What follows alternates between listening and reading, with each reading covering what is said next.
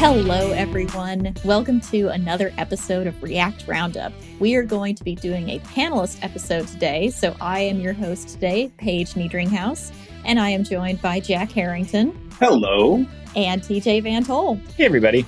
So, today we are going to be talking about red flags. And they could be red flags that you encounter during a job interview, on your current development team, maybe evaluating new software that your team is going to be using, or just any kind of red flag that you come across in your day to day job. Hey, folks, this is Charles Max Wood from Top End Devs, and lately I've been working on actually building out Top End Devs. If you're interested, you can go to topenddevs.com slash podcast, and you can actually hear a little bit more about my story about why I'm doing what I'm doing with Top End Devs, why I changed it from uh, devchat.tv to Top End Devs. But what I really want to get into is that I have decided that I'm going to build the platform that I always wished I had with devchat.tv and I renamed it to Top End Devs because I want to give you the resources that are going to help you to build the career that you want, right? So whether you want to be an influencer in tech, whether you want to go and just max out your salary and then go live a lifestyle with your family, your friends, or just traveling the world or whatever, I, I want to give you the resources that are going to help you do that. We're going to have career and leadership resources in there, and we're going to be giving you content on a regular basis to help you level up and max out your career. So go check it out at topenddevs.com. If you sign up before my birthday, that's December 14th. If you sign up before my birthday, you can get 50% off the lifetime of your subscription. Once again, that's topenddevs.com. So I am going to kick us off with the first red flag that I have encountered while interviewing for new jobs, and that is the interview that is too that is moving too fast. And typically mm. this is yeah, typically it's the opposite. It's, you know, you go in for the interview, you don't hear back ever, or it takes them just a- absolute ages, especially with the larger tech companies. I've heard this is the process, but I've definitely been in some interviews with smaller companies where you send your resume in and that afternoon you hear back and they want you to come in tomorrow or the day after tomorrow and just drop everything and get in there. And you start tomorrow. Right. and they, yeah. And then if you pass that interview, they want you in next week. So that is to me, that is a massive red flag that there is something going on. And of course, the good thing to do when this kind of thing is happening is to first push back because you still most likely have another job that you need to respect and to do. Hmm. But also ask why. And it's great if the if you get an answer like we just won a, a big contract and so we need to scale up quickly to meet these needs or we just promoted one of our people into a new role, a higher role. So we need to fill this one. But even if those are the reasons that you're getting, there should be some explanation as to why they are so strapped for right having you start that soon. So that to me yeah. is just kind of a, a big what's going on here. There's there should be more respect as this company gives to you and your current employment situation.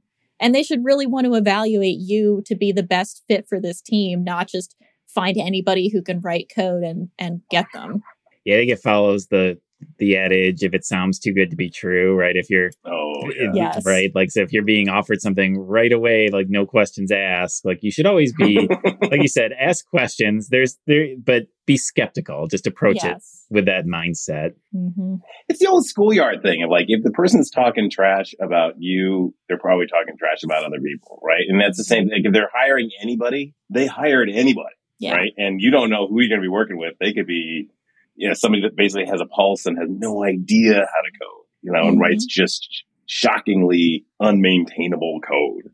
Yeah. Yeah. Absolutely. And if it's too easy to get into, that is a big red flag. In fact, actually, I would say the corollary, which is the, the best jobs I've had are often the ones that they're not, not always slow, but it's very methodical as to how they go about like hiring folks. And they're mm-hmm. very, you could tell that they put a lot of effort into like making sure that they get really, really quality folks in the job. Yeah. I mean, I know that it's hard being on the interviewee end where you have to go through multiple rounds of interviews, but at least two or three make me feel like I'm getting a good feel for how this company communicates with me as an, a candidate. how the people on the team, you know, I get to meet multiples of them, or I want to meet multiple people on the team that I'll probably be working with, and just kind of a, a better sense for what is a, a normal time frame for them. You know is it really quick or is it very you know every two weeks or every week or whatever? Yeah i, I want to go through multiple rounds even though we also just want to get hired and get the job and get start doing whatever it is we're doing. And i'll just add on to that. If it's if the interview process is is externally poorly organized mm-hmm. then chances are the company itself is internally poorly organized. like, yes. you know, if people don't show up to interviews, like you show up as the candidate and they don't show up, mm-hmm. that's a bad sign, right? Or, you know, the kind of, it's a level of professionalism, but it's also a level of, you know, just organization. That's a, that's a bad sign to look out for. Yeah, totally. So who wants to take another red flag? All right, well, I will. So, magic numbers in code bases. You know, we talk about different things. It could be hiring, it could be this and that. But, you know, if you get into the code and there's magic strings, magic numbers all over the place, that is like a, a deep red flag to me of just overall poor, poor, code quality and poor code quality standards. Like it's just, just the absolute basic level stuff. And at that point, you know, I, if it's important, I kind of look to, I, as an action item, I'm going to either refactor it or, you know, try and get that uh, changed out of the code base and, or try and insulate it so that at least on our, on the side that I'm working on, like I'm not exposed necessarily to those magic numbers. It's like, well, I don't know what happened, but came back bad and that's bad. You know, that kind of thing. So that would be code wise a big red flag for me. Yeah. I think related to just getting into code quality, there's there's always the like the one the company that has the like 4000 line file that does like oh, most, that yeah. does like the most important thing cuz I've I've ran across several of those types of situations mm-hmm. where the, you have the one entry point that does all of this magic and nobody really understands how it works because some person wrote it 5 or 10 years ago and everybody's afraid to touch it because it does yeah. this important task and usually that's some sort of a red flag of just poor attention. Like it, it happens. Like I've been a part of you know, software is hard, so sometimes these things happen. but but I usually that's a red flag that not enough care was taking taken to architect that and to maintain it and to keep it manageable and approachable over time too.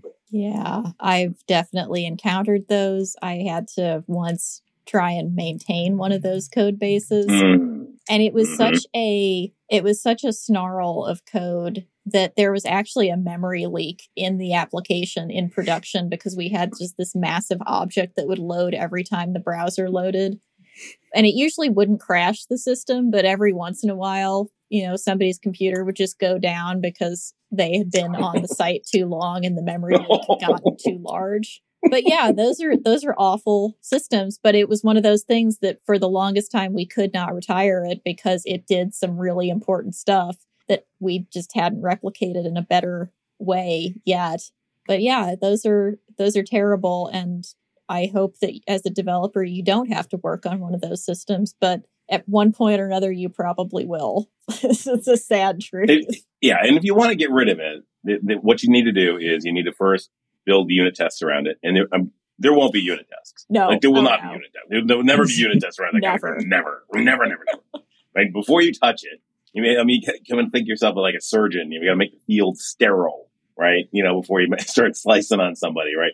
And you know, in this case, that's unit test, and you want to make sure that yeah, unit test and the unit tests absolutely test the existing behavior, right or wrong, right or wrong they are the existing behavior, and then you can start going and like actually re- changing out the magic numbers and doing whatever, uh, whatever, because there might be there might be other pieces of code that actually depend on the bad behavior, and I've definitely seen that too, where it's like, no, you have to replicate existing behavior.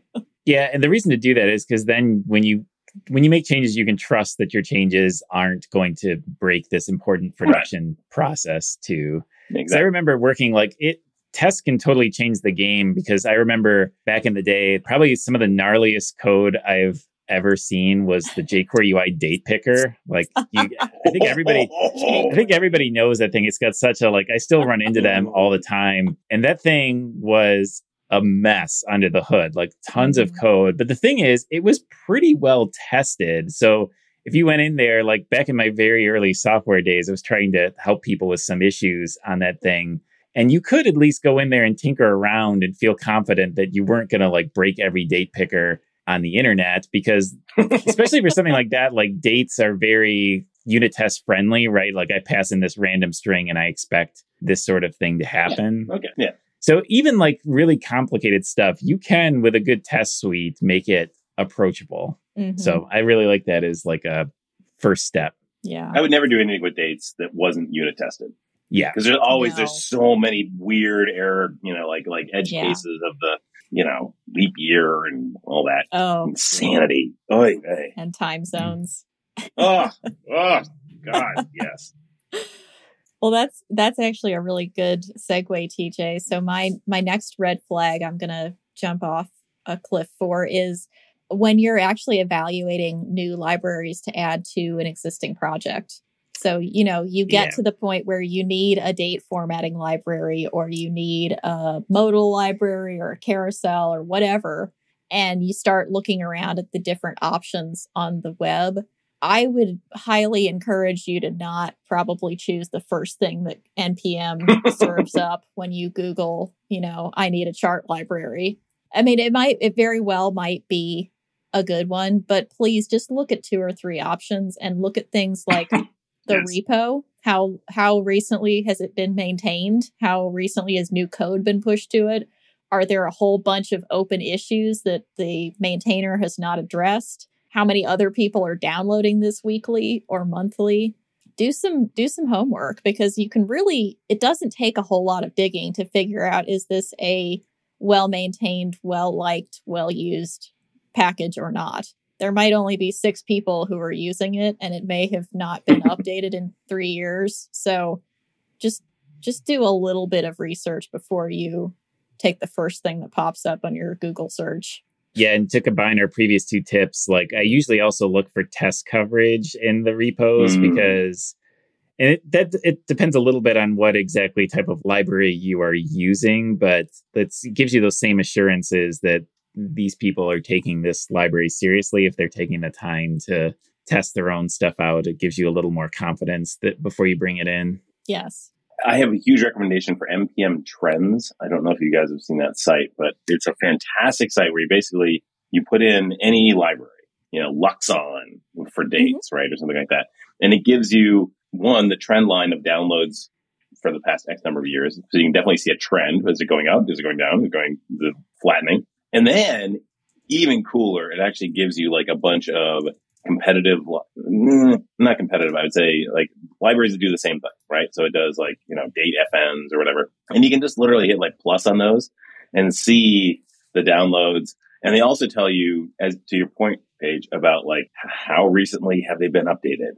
You know, because it's not just the, if, if library X has 5 million downloads and library Y has 2 million, you know, just pick the 5 million because that 5 million might be flattening and maybe hasn't been updated, maybe deprecated, you know, and then that's, it's that 3 million one that's on the, that's the replacement one. It's on the rise. It hasn't gotten there yet, but it, you know, it will eventually.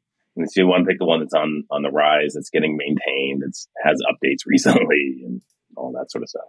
Yeah, it's tough. It's like you want to evaluate all of these things because chances are you won't find the thing that meets all of your criteria. Like maybe you find a library that hasn't been updated in a while, but is doesn't have a whole lot of open issues, right? Because it mostly solved the problem quite well, and that could be totally fine. So you Mhm. just have to weigh all of these things. Um, but those are definitely some some red flags to keep in mind. Okay, so I've got one on the management side of the house, and this is one that I've experienced, and, and it's it's a tough one. But you know, if you have a manager where if you go in, you'll get a yes answer, and then if if somebody else goes in, they'll get a yes answer, and the person's just basically answering yes to everything that comes in the door, Hmm. right? That is a serious like problem, you know, because that person's not actually trying to steer. They don't have a vision. They don't have a direction for where they want to go. They're just trying to make everybody happy. Mhm. And what you'll get into is you'll you'll have some issues down the line where, uh, yeah, I think the direction I want to go is is the is where we're going to go, and then somebody else thinks you know a similar their direction is the way they want to go, and we'll end up butting heads. Mhm. And of course, that that person's never going to go and help us work that out. And honestly, I don't know how to get around that. I, I, I think that to me would just be if I if I saw that over and over and over again, that would just be a red flag, and I'd just be like, yeah, I I can't work on this. Yeah, I, this is not a tenable management situation for me.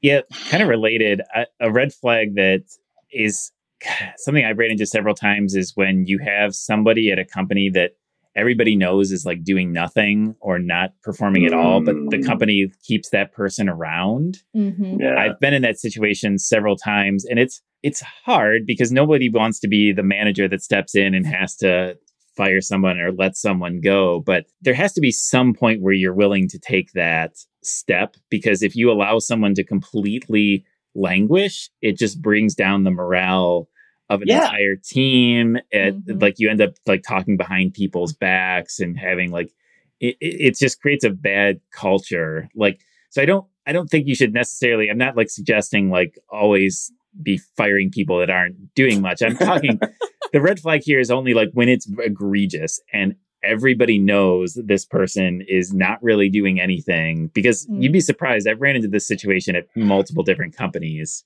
but they just refuse to get let go of that person, which is usually a sign that uh, it's it's it's not a, a management group that's willing to, to to take action to help improve the team. Essentially, and they're not dedicated to quality in the company. Yeah, Yeah. this is definitely a common scenario. I think that happens at larger companies a lot. Oh yeah, and part of it is that they just don't i think they have the money that they know they can just keep this person on and pay them and let them not really do anything useful but it won't affect the bottom line that much and it'll probably be more of a pain to get rid of them and then potentially face blowback in the form of you know lawsuits or just a, a really disgruntled former employee but yeah i think that's that's common in all but the smaller startup or early stage companies i think where you can't really hide because everybody has more work than they have time to do right. Yeah, yeah, yeah.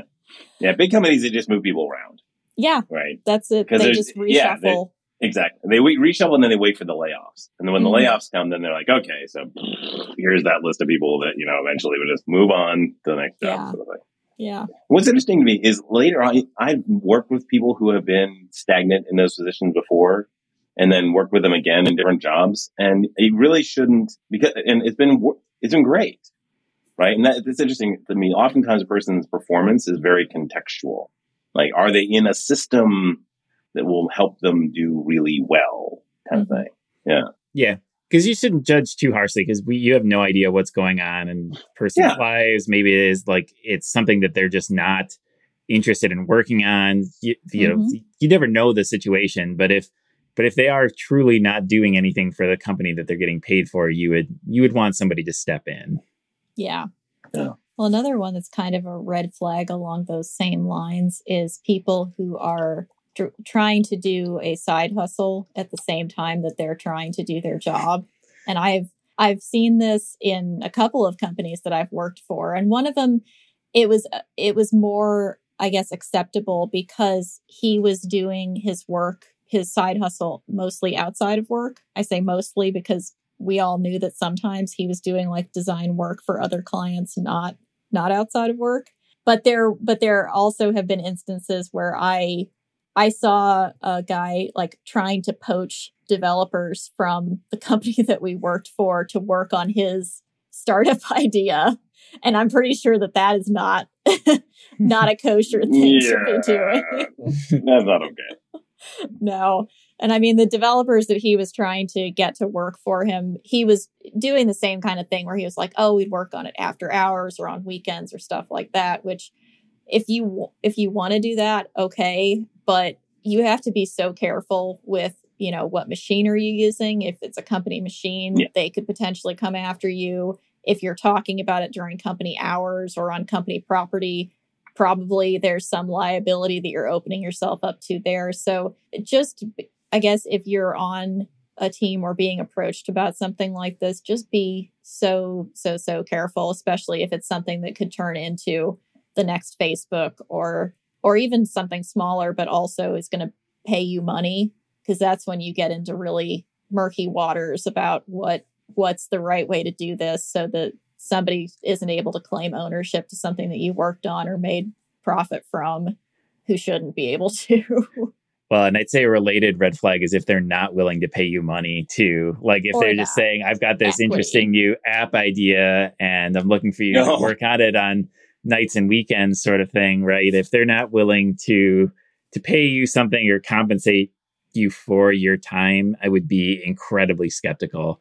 And that applies even for like friends and family too. Like it's one thing if you're doing a very quick favor, but in my experience, almost all the time, those sorts of things turn into way bigger time sinks than you can imagine. Mhm. Like if you're developing something like an app or something for a friend or family, it usually doesn't end just at the beginning. They'll want more stuff. They'll need to host it somewhere. They won't know how hosting works. So all of a sudden, hosting's your problem forever. You And- email support, right?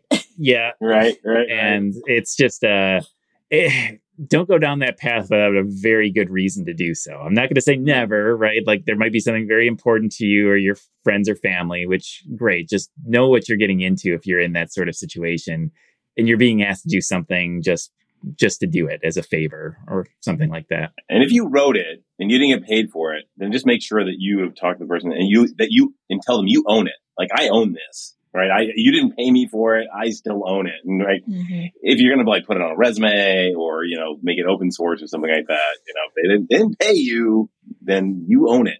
Yeah. So I would say don't don't do the family th- friends and family thing if you can avoid it. That's that's just Yeah. opening yourself up to losing that friendship or really damaging that family member relationship. Yeah. I think, in the mo- for the most part. big It's- time. It's good to Steer have a couple like like, it's good to have a couple recommendations handy like i i squarespace is still my like go to like if people will say like i need a website i'll say like well you don't want to use me No. Um, I guess okay. look, I, I just want to put on there that like side hustles are okay though. Like, I mean, speaking as three people who are side hustling right now, right? None of us get paid for React Roundup, yeah right? I grew up in Miami back in the day, it was my twenties, and I remember that is a town where like side hustling is everything. I remember I was walking, you know, I was the University of Miami, and I was going around working, you know, doing papers, and I would get somebody, you know, the, you know somebody sign the paper, and they're like, open the the drawer, and they're like, "Hey, would you like to buy some rings?" I'm like, "Wait, what?" like, literally, like having a, they like, a open ring up their coat out of the they're like, office, right? Yes, it's exactly Rolexes. that right? Which is like, okay, whoa, that's a bit much.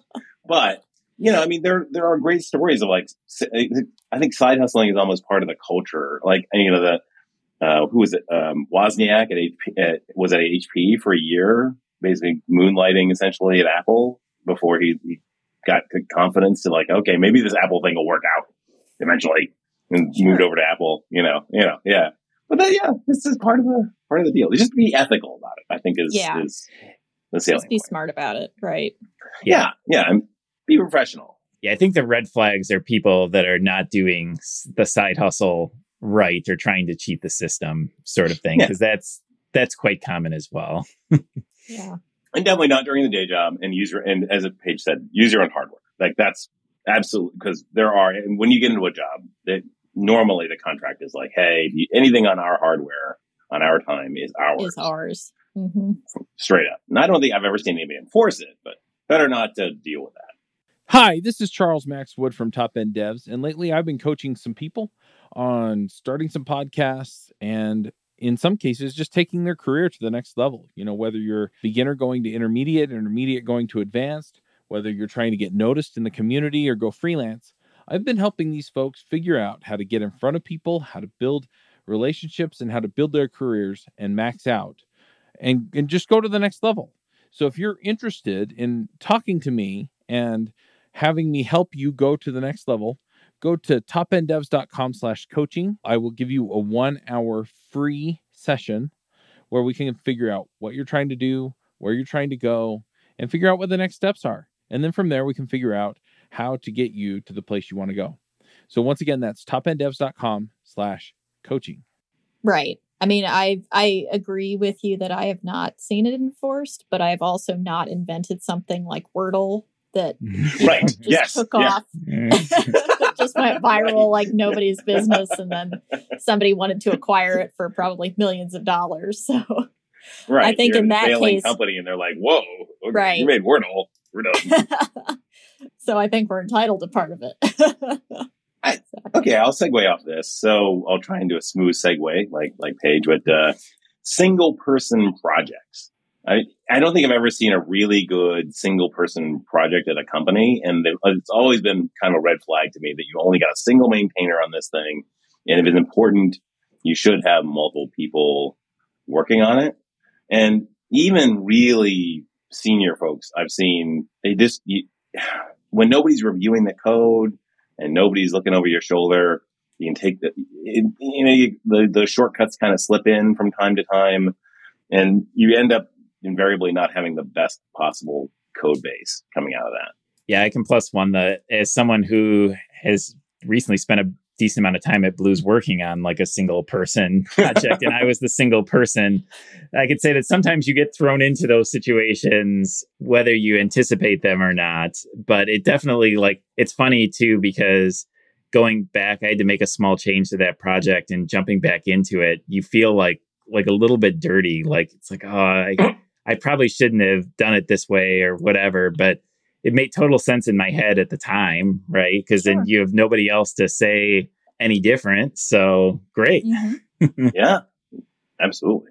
Yeah. I mean, I, I think that a single person app, like you said, is probably not going to be the best, but also working with a team that is very strong in one part of the stack and not having some people who are kind of really good at one portion is probably not necessarily a red flag, but it's just going to make whatever you're doing harder. Mhm. So if you have a whole bunch of back end engineers who are really good at Java, but not really good at front end stuff, and you have to build a full stack application, it, you're just asking for more pain than necessarily needs to be there. So if you if you know that you're building a full stack app, try and get some people who like front end, who are good at CSS and know about React and you know front end frameworks try to get some people who are great at backend because I'm sure APIs are probably going to come into the picture. And maybe even try and get some people who are good at DevOps because you're going to have to deploy and host this somehow. So, you know, if you have the option or if you're trying to build out a team for a new project, just try and keep in mind what is this actually going to be? If it's going to be an API only app that is consumed by others, then great. Backend, you know, strong chops all the way. But if if you're going to have a front end with users, get a designer, get some UI people, get some back end engineers. Try and not just go too heavy on one part of the stack unless you know that's all it's going to be, I guess.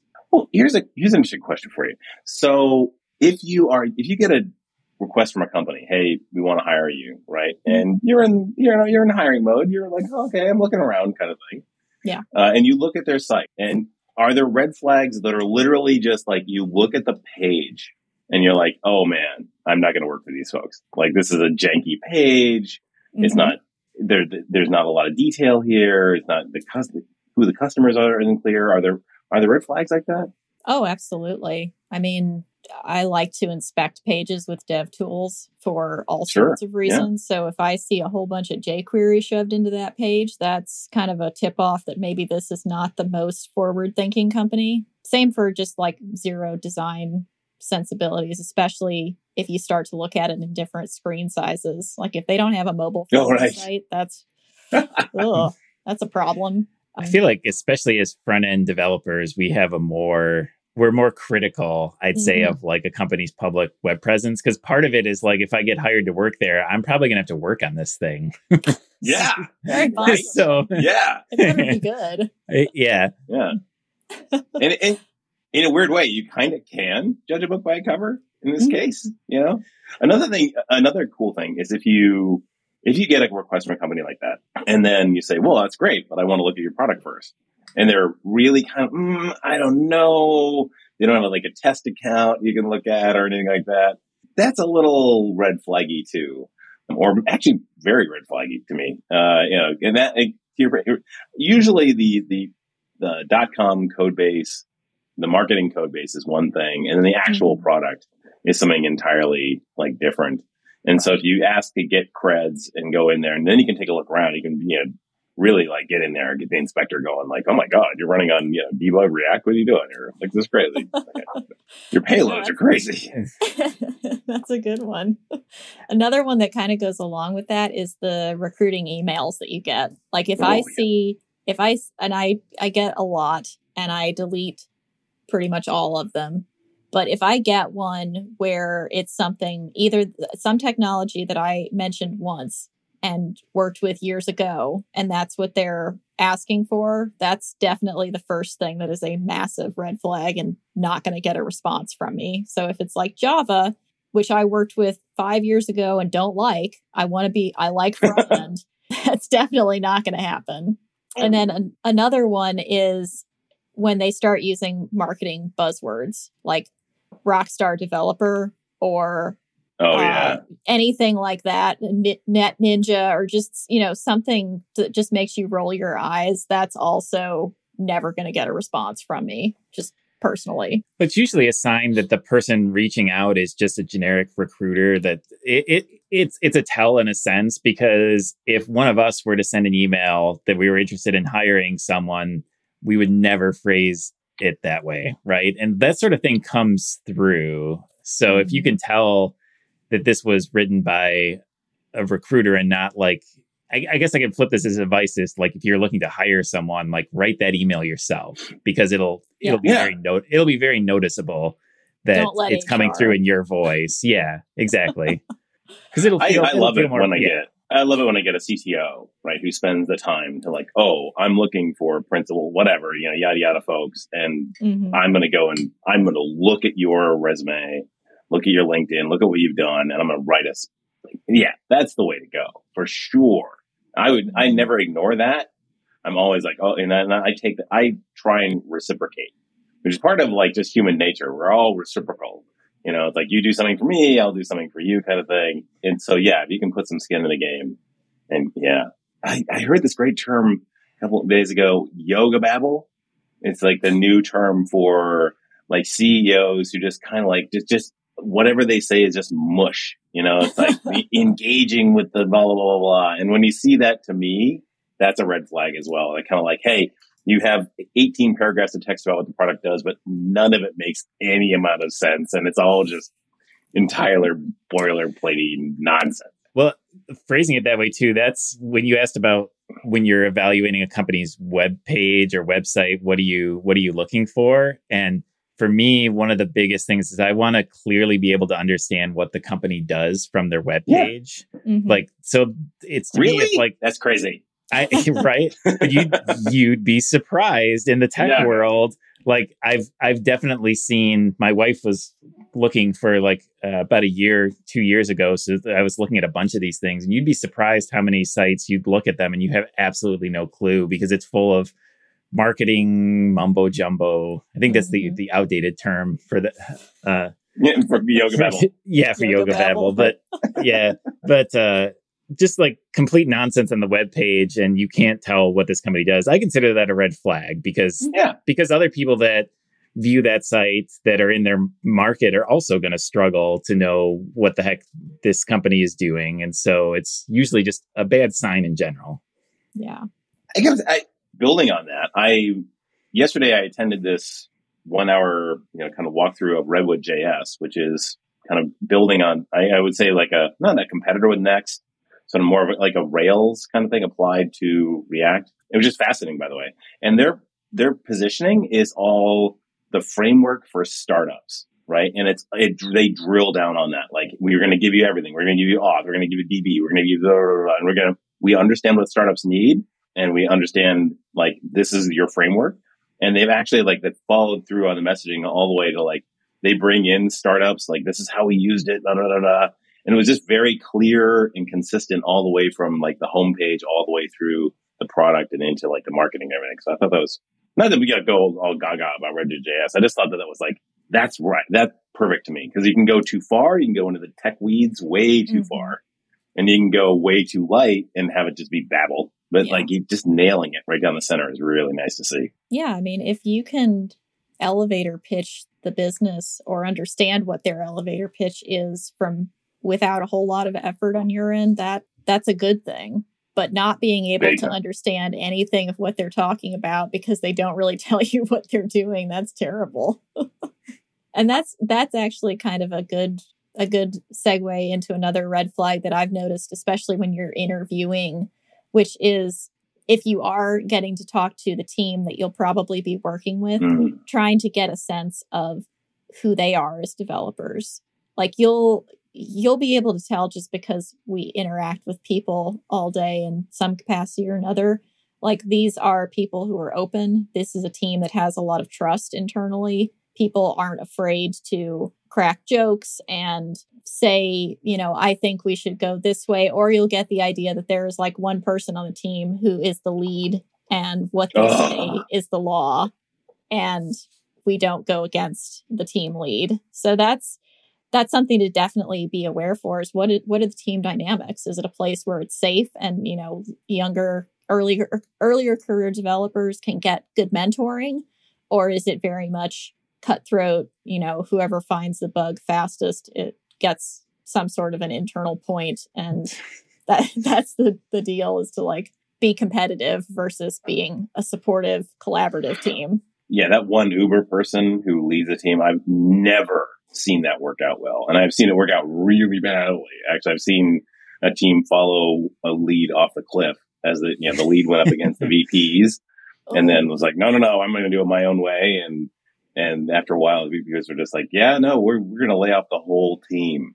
Thank you. You know that yeah. that was not good. And watch out for that power dynamic of the, the one Uber developer. I think like on the concept of interviews, I think the last one I have for this is I'm always I consider vague answers during an interview to be a red flag. So during an interview, I one of the one piece of advice I usually give to people is you should have some of your own questions prepared, It's just about the company, about what they do, uh, and they can be blunt questions because I mean you're you know you're putting a lot of your time forth and you're technically uh, working for this company full time. That's you're putting a lot of your own personal investment in it. So you can ask questions like, "How do you make money? What is what is your roadmap? How do you intend to make more money? What's what are your growth strategies and things like that?" And if you get answers that are not very clear, that's usually a bad sign uh, because normally, especially like. Um, and those are the types of questions you'd ask, maybe not to the development team, but usually if you speak to somebody else at the company along the process, uh, especially if those types of people don't have plans of like here's where our product or whatever it our service or whatever it is we're doing here's where we're headed with this here's our clear vision of the future if that's not very clear that's usually not good Mhm. Yeah. And also not meeting anybody from the team that you're going to be working on during the interview to me is a red flag. If, if the, if, if, if the entire interview process is basically, Hey, we're just going to bring on people who are good interviewers from rando teams. And that's our, our, our interviewing team squad, you know, and you don't actually meet anybody that's on the team. Right. Like, you ask for that. And if you don't get that, well, then, yeah, hasta la vista. Cause that's just, there's, yeah. You want to know the people Like- you're working with. And if you don't, then maybe you're in a, pa- in a pool programming system and you have no idea what you're going to be working on on a Mhm. given week. yeah well and to paige's point too of just wanting to sort of meet the team and like it's amazing how much you can pick up on that it's almost like subconscious right like because Mhm. usually when you leave an interview the most important thing is like whether you get like good vibes or bad vibes which is Mhm. it's which is an almost impossible thing to define because i feel like it's just how well you connect with people. Because there's sometimes where just like any person any personal relationship right? Sometimes you click with people and sometimes you don't. And that's so sometimes they can be all reasonably good people but if you just have no interests in common you're just coming from different places in life or whatever that can be fine but it might not be the greatest place to work if you're just have nothing in common or n- no you know no connection with a team of people that you're going to be spending a lot of time with if you get a job Yeah. and work with them so hmm Yeah, it's a very squishy thing to try and define, but go with your gut because you'll just get good vibes or bad vibes when you go into the office to interview or when you do the Zoom calls or whatever. And that's don't discount that, even though it sounds great on paper or it checks the boxes that you have in other ways. If you don't get a good interpersonal connection or vibe, I would I would really listen to that. Yeah. Yeah. And if you go through an interview process and you met five people and four of them were just great, boy, you would love to hang out with these people and they were just wonderful. And then the fifth person is just kind of, oh God, I don't really want to work with. Oh, yeesh, that guy was not fun. I guarantee you, your job will be with that fifth person. Whatever it is, like you will, you, you will be, well, you know, you think to yourself, well, I only have to deal with that person once a year, that's okay. No, no, no, no, no. That will be the person you will have to deal with daily. So, you know, yeah, like, yes, get that vibe. They say that interviews are won and lost in the first 30 seconds. And, and they usually apply that to the interviewer versus the interviewee. Like, you know, you walk in the door and they get the read on you. And the rest of the time, they're just trying to justify whatever that read was to themselves, right? Same thing applies with directions. Like you, you meet somebody and you're just like, eh, uh, uh, I just, mm, like the way that they carry themselves, it's not respectful or whatever. Yeah. Listen to your gut on that one for sure. Well, cool. Are there any other red flags that you guys can think of that we should share? No, I feel we're good. If, if you follow our advice, it's guaranteed success at this point. If you listen to all the way through, you, you can't Yes. you can't go wrong. We we we covered nailed everything comprehensively. So yes. I think- there's I think people are great. the universe. yes, you're done. Yes. we Oh. could we could do a second episode on like real life red flags. I don't know if I, I don't know if we have an audience for that though. I mean, one one other thing that I can think of that I always tend to do, and it doesn't work with every company. It usually has to be a, a larger company. Is try to look up their their reviews from employees on Glassdoor or one of those other ones where employees can write in and say this is what I thought of the company. And I have a feeling that you need to take it with a grain of salt because most people who are probably writing on Glassdoor are probably not doing it because they love the company. Although, you know, you do see those, but just just do a, a cursory glance of that kind of stuff to try and get a feel for because if there is something that is off a lot of times you'll start to see it appear in multiple people who wrote reviews like the this manager or this vp or whatever. They'll it'll kind of get brought up over and over again. So just look do your homework when you're looking at places to interview. If it's a, a large company or someplace that you could potentially get a feel for it just check it out. It may may bring up nothing but it may also alert you to something that you know you can't see just looking at their website like this person is terrible or these these people think they run the company even though they're not the owners or whatever so Yeah, I think common threads, that's in my experience, that's the best thing to look for for sites like that. Because, like you said, individuals tend, people tend to go there if they have bad things to say. But usually, if there are multiple, like a large number of people complaining about the same thing, there's usually some truth behind it. yeah Yeah. Okay. For real life red flags, don't go to the all you can eat sushi place with a with a rotating thing Oh, at like what's wrong with eleven those? thirty. No, no, no, no, no. Oh, Go, okay. go don't, just don't go early. Okay. Cause you, you know, because then yeah, go late. Go like twelve thirty or one. Because then you know it's gonna have a lot of time. to Fresh. people, like fresh, Do they fresh. keep do they keep the like the how do they keep the conveyor cold? Because I imagine you at least got to keep the sushi a little bit chilled, right? I don't know. Do go I, I at don't know if I- go go go at twelve thirty is what I'm saying. I don't know. They've solved that problem. worry. I don't think so. Doesn't seem cold. good life advice that's how you avoid food poisoning exactly. Yes. So true. Yeah. And also, like, don't don't eat. What is it? If you go to a coffee shop on a Sunday, don't eat the pastries because they've been there since Friday. They're they're old. Like Monday is the day when you get pastries at a coffee shop. I had a friend, so I, I live in Lansing, which is right in the middle of Michigan, and I had a friend who refused to eat sushi in Lansing because his argument was this fish has got to come from quite a ways away, so I'm just not touching it. I'll, I'll mm-hmm. wait till I go to someplace closer to like big bodies of water before I touch the sushi. yeah i can see that that's pretty fair Yeah, Cool. I think they got that worked out. But okay. Yeah. well with that life advice it is time to move into our next segment of picks Hey, folks, if you love this podcast and would like to support the show, or if you wish you could listen without the sponsorship messages, then you're in luck. We're setting up new premium podcast feeds where you can get all of the episodes released after Christmas 2020 without the ads. Signing up will help us pay for editing and production, and you can go sign up at devchat.tv slash premium.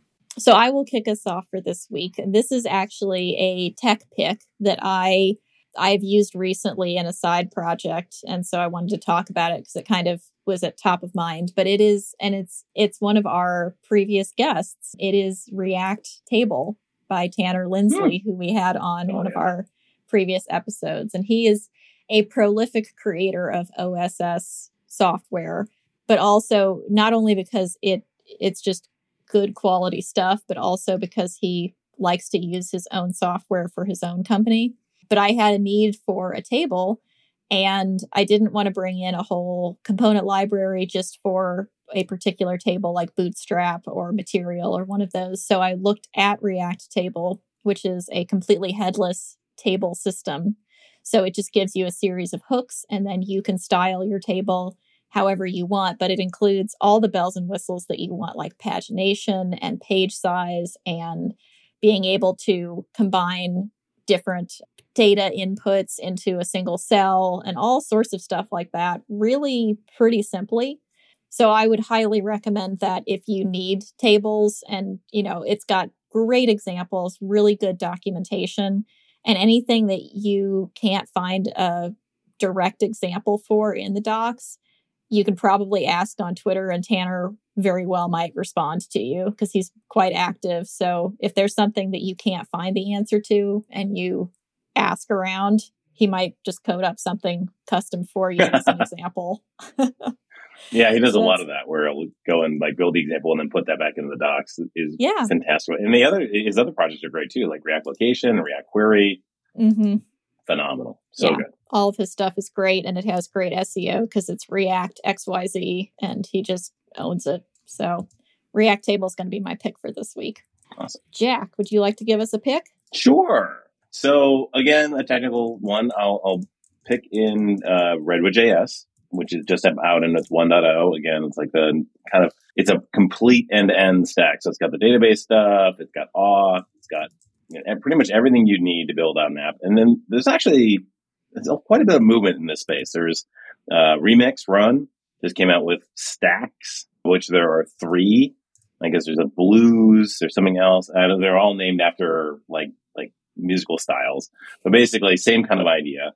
You you get all of the out of the box all, all the way through to deployment level of setup, right? And so if you, if you are if you have an idea or if you are building something out for your company, I think these are fantastic starter points that have a lot more to go on initially than Next.js, right? Next.js is going to leave you with a bunch of stuff to figure out. You know, are you going to use Prisma? Are you going to use this? Are you going to use that? No, no, no. These ones, they've decided everything. You're good to go. And if that's you, that's great. I think that's a good way to go. Nice. Very cool. TJ, what do you have for us? So I've got a non-technical pick. I'm going to pick Mario Kart and oh, yeah. specifically they just came out with a DLC. I think it's, I, I, had to look up the name, a booster course pass, which of course costs money. And of course, it's just a ploy to get you to, to spend more money and go into a game that you haven't touched in a while because Mario Kart 8 has been out for quite a while, but it totally worked on me. I spent the like 25 bucks. I went in and I enjoyed the new courses. So, you know, oh, yeah. I'm, I'm, I guess I don't know if I'm part of the problem or whatnot, but it's a lot of fun. It's, they just added some new courses. They, they did it in a way too, where they're, they're releasing new courses in waves, which again is like kind of silly. Like I, oh, I, right. Cause it means you, you can only play eight new courses and then in another couple months, they're going to put in eight more new ones. Hmm. You buy the pass once and you get the courses when they come out. So it's like I said, it's clearly a ploy to get you like to keep coming back to the game. But yeah, eh, it was only 25 bucks and the courses were fun. And I got to reopen and play a game with my kids that I really like. So I had a fun time with it. So if you're, if you're a Mario Kart person, I don't think you'll be disappointed with it. It's well worth the money. Are you, are your kids at the age where you're winning against your kids or are your kids at the age where you're losing oh, I, oh, I'm still beating them. Um, oh, okay. But cool. it's all right. But they're to the point now where like I I can't fool around. Like I I can't just like uh, casually beat them. Like I have to really focus. and I all right. I look forward to the days. There's some games now where they can challenge me, but I've never been a let my kids win sort of person. I try to beat them into submission at everything, yeah. figuring that once they can beat me, which they're getting close in a lot of things, it'll be that much more satisfying. Are they Exactly. drifting? Because there's no way to win Mario Kart unless they drift. Without a good They- drift. They they do drift. Their technique, Okay. though, I think the thing that comes from playing Mario Kart for way too many years is like really, really positioning those drifts occasionally. Yeah. Like right, they get the right angle on those those corners, and like uh, that that just doesn't come from a couple sessions. Like you really have to dedicate a, a depressing amount of your life to to get good at that. And you got to white knuckle the drift. You can't let go early. Like you got to let it. You gotta go. commit. Yeah. you got to commit, and you got to get that Oh. full charge. And then when you let it go, it's like bah, boom. Although I'll say that so one feature the new Mario Kart lets you do is you can race against you've always been able to race against like ghosts, right? So you have your best Mhm. time on the track and then Yeah. a ghost shows. Well, in the new one you can download like the world record ghost. And if you ever if you ever really want to be humbled and you think you're good at Mario Kart, just go, go to one course, download the ghost from the world record and watch it like disappear into the distance within like three quarters you can't even see Oh no! the Wow. the ghost. And it's like, oh well, I thought I was good at Mario Kart, but apparently I'm not that good. Solid. I'm Oh, definitely going to get that because we have Mario Kart Yeah. and I'm, I always love new tracks. Those are fun. yeah. Awesome. Well, cool. Thanks everybody for joining us for this special panelist episode. We hope that you got some good tips for when you're job hunting or evaluating new technology or just trying to decide is this a good team to to join. So, Or We'll is this you. sushi okay to eat? Right? Or is this sushi okay? right. Exactly. exactly. So we So will I'm telling you, it's important. see you on the next episode of React Roundup. All right. Bye everybody. Always a pleasure. Happy to be here. Bandwidth for this segment is provided by CacheFly, the world's fastest CDN. Deliver your content fast with CacheFly. Visit C A C H E F L Y dot com to learn more.